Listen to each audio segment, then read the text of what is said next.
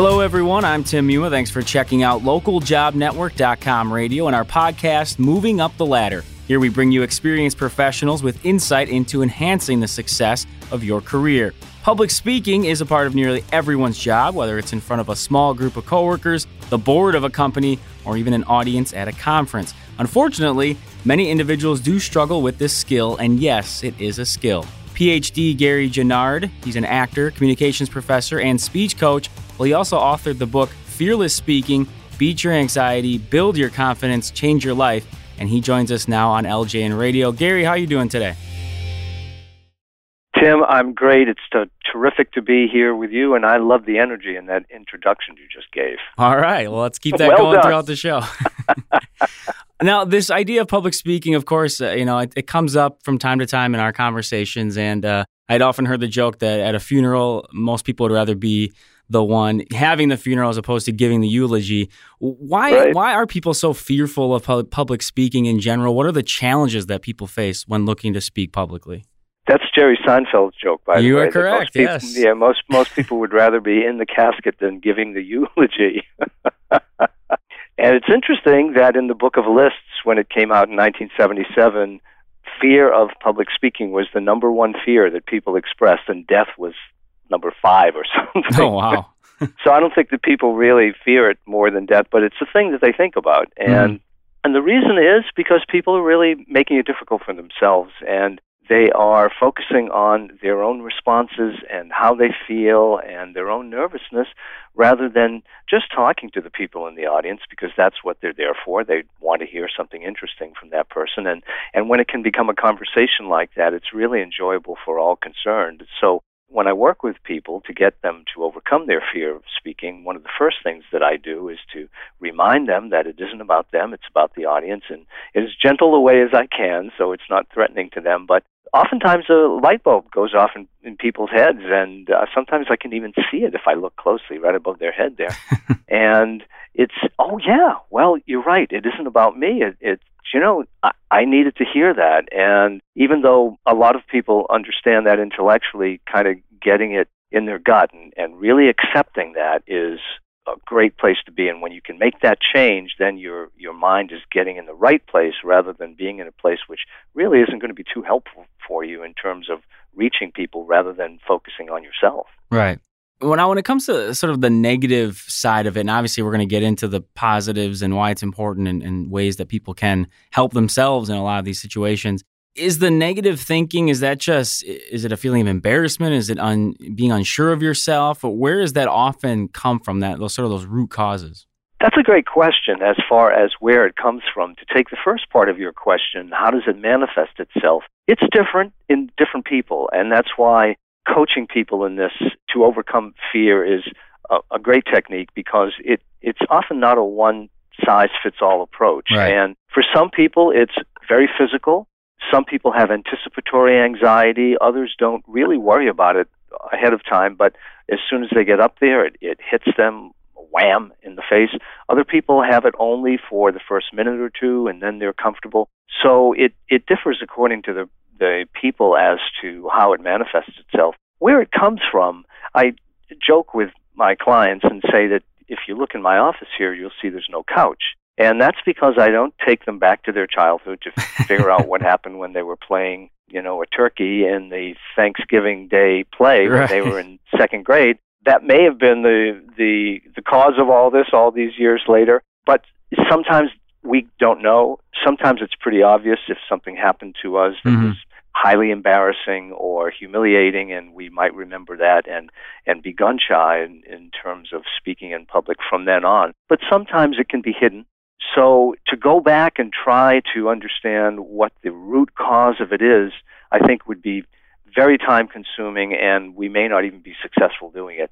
What I'm concerned with, and what I think the people that I work with are concerned with, is what's happening now in my professional life, and how is it holding me back and how can I deal with these issues in terms of what practical skills can I get? What approaches can I use that I can really use this afternoon or tomorrow morning so that it's not just theoretical. Mm-hmm. I can actually apply these things at the moment when I'm speaking and uh, and understand how this puts me in a better place. And and this is a I use the analogy of a toolbox, and and what I'm trying to do with people is give them uh, tools that they can just reach in and use and make it as practical and as hands-on as possible. I want to first ask you what is the value in being able to give a quality speech or pitch or, you know, as you put, more of a conversation really when you are publicly speaking. But how important is that, especially when you're talking about within one's career? A good speech can change the world. We've seen throughout history and even in our own lifetimes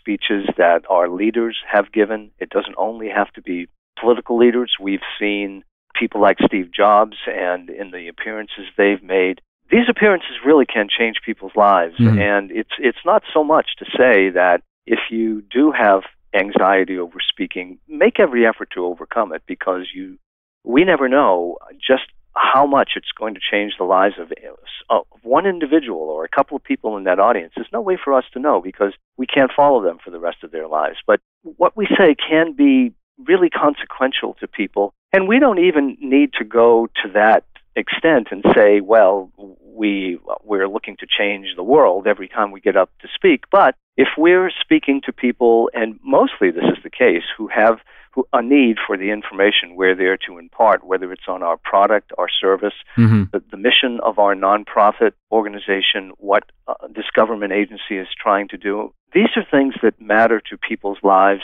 in a day to day way.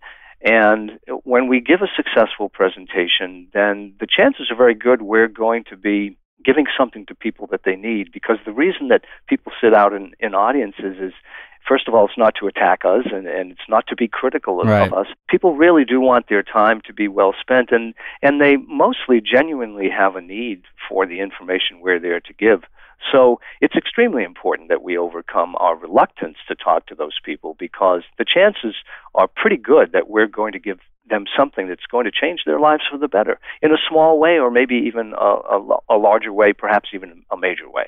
You mentioned there uh, giving a successful presentation. And of course, every speech, every presentation might have a different purpose. But in general, is there a way you define for people what a successful speech would look like or sound like?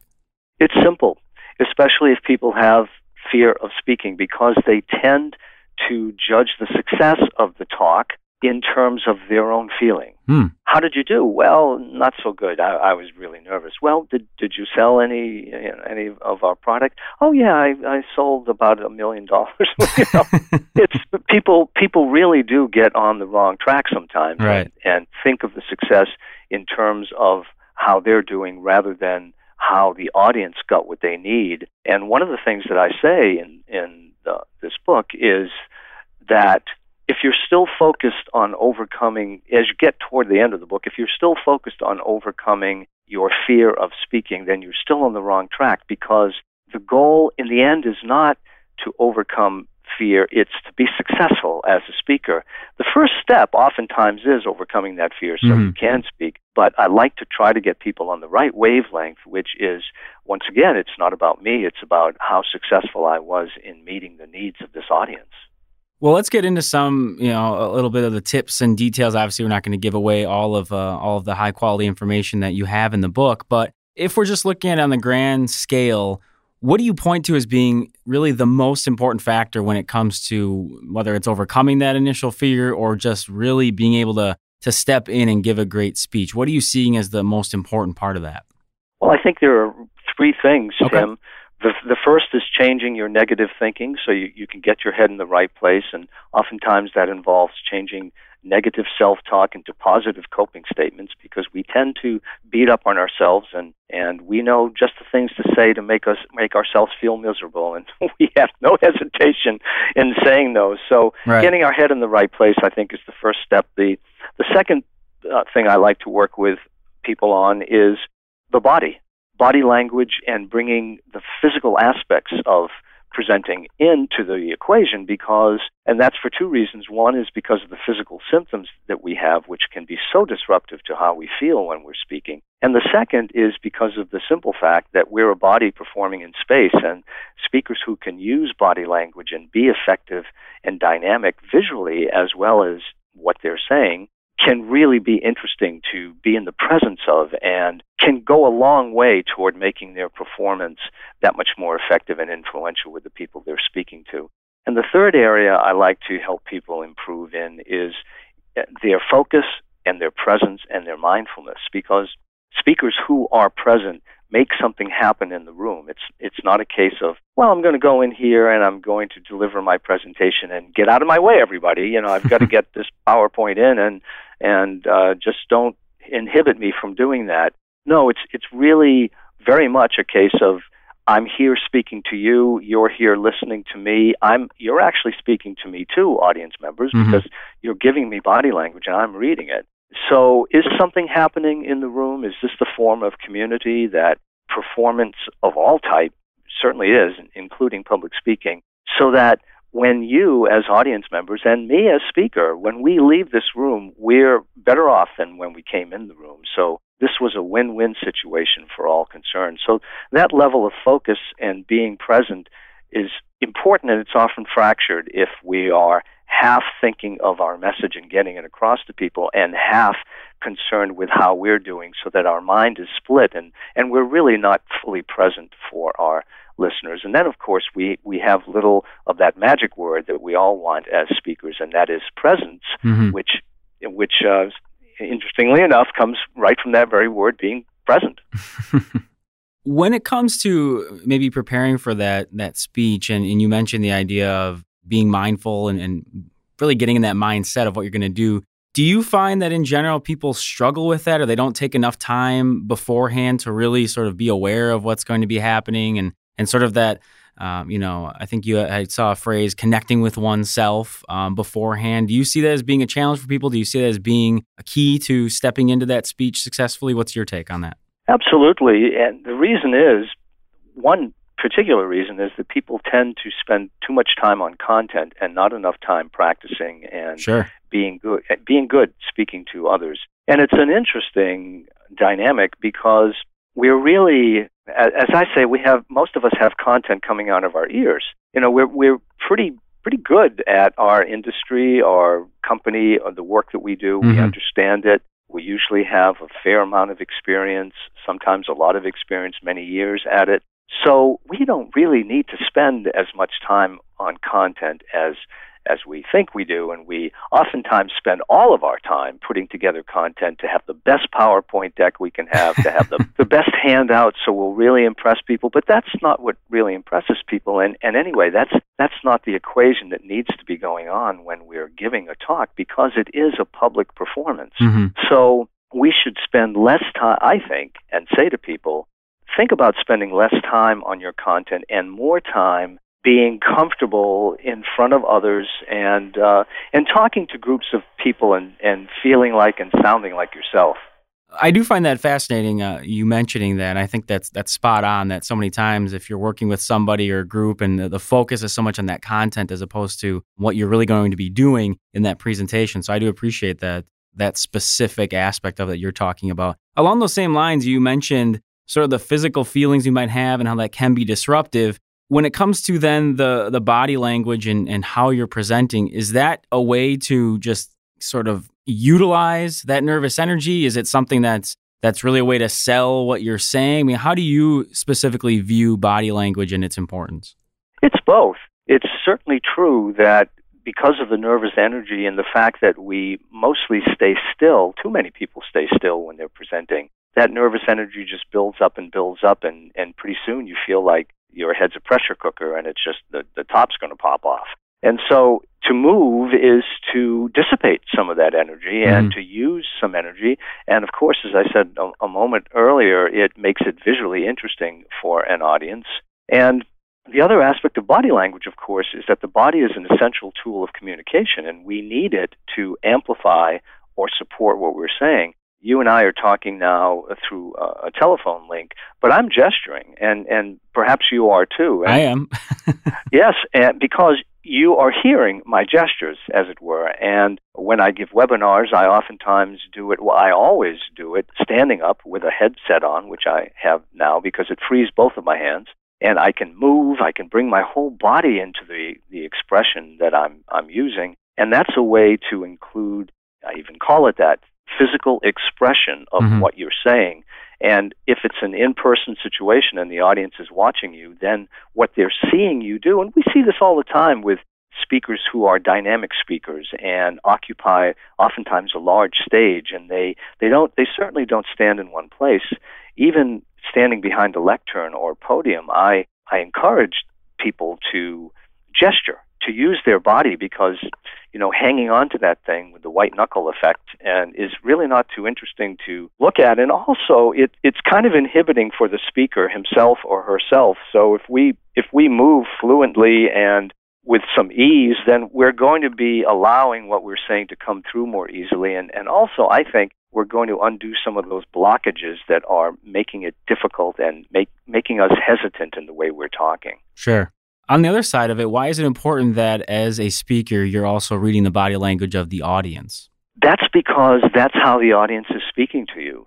Except for the, the Q&A or if people ask a, a particular question, then it's literally they're they're literally speaking Mhm. and it's verbal. They're verbalizing, they're vocalizing what they're saying. But for those moments, which really are always a lot shorter than the, the rest of the presentation that you're giving, for the rest of that time, the only way that the audience is communicating with you is through the body language.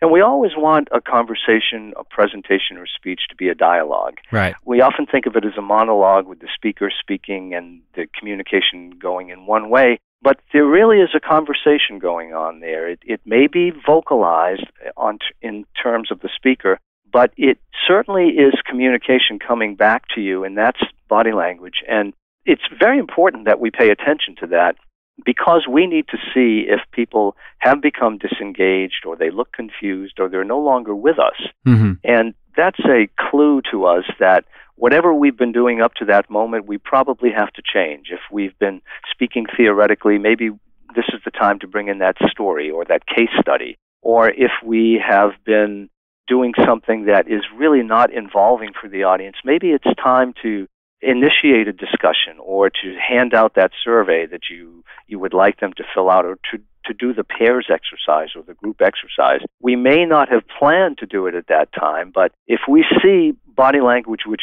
really is telling us disengagements going on here, now's the time to bring it in. And, and of course, the result of that is presentation or talk that is part of that active give and take Mhm. that we were talking about a moment ago, so that something is happening in this room, and it's probably going to be a lot more enjoyable for the audience. And, and equally important, they're most likely going to retain what we've been saying a lot better than if we just gave them something that made them be passive throughout the entire procedure, and so that they really can't wait to get out of there, right. which is not a response we usually want from an audience. Yeah, that doesn't help with uh, how you're feeling up there if you if you notice that. But I, I love your tip. well, that of- too. Yeah, no, I love your tip also of uh, you know having that sort of in the back of your mind that if you are losing them, you can go to an activity or something more engaging, um, maybe sooner than you wanted to. But I think that I think that makes perfect sense for those that have been in that situation. We are getting uh, up against the clock here, so I did want to give you the floor at the end to give our listeners uh, a nice takeaway from our conversation, and it can be something we haven't touched on, it can be something you want to reiterate, but um, anything that you feel is important to leave our listeners with uh, discussing the idea of public speaking and overcoming that fear. Well, thank you, Tim, it's, and it's been a real pleasure to talk with you. The book is Fearless Speaking, and it's we really think that this is what we call a self-directed course for eliminating speech anxiety while strengthening your confidence and skills. It's one thing to overcome fear. It's it's another thing to do that and and to be a little more skilled in how good a presenter you are, how engaging you presenter you are. And the book is about that as well. And of course, your listeners can find it on Amazon. It's Fearless Speaking. And, and incidentally, if they go to our website, which is fearlessspeakingbook.com, there's a video there. There's some more information about the book. And they can also download a free chapter so they can get a taste of uh, whether they think they'd like the book. And so they can, they can find that there as well. That is perfect. We will wrap things up here on this episode of Moving Up the Ladder. Again, we've been speaking with Gary Genard. He is the author of Fearless Speaking. You can find it at fearlessspeakingbook.com. And as he just mentioned, you can even get a little taste of the book to find out what it's all about. Gary, thanks once again for coming on. I think you gave us some great insights, and uh, hopefully, people take heart to what you said today and then also possibly pick up some more tips from your book. So thanks again for joining us. Pleasure, Tim. Happy speaking. Thank you. And to all those out there listening, remember you can always get in touch with us by sending an email to ljnradio at localjobnetwork.com, or you can go ahead and head over to Twitter. You can find us at the LJN, and we'd love for you to chime in on Twitter as well. Wishing you success in all your endeavors. I'm Tim Muma. Take care, everybody.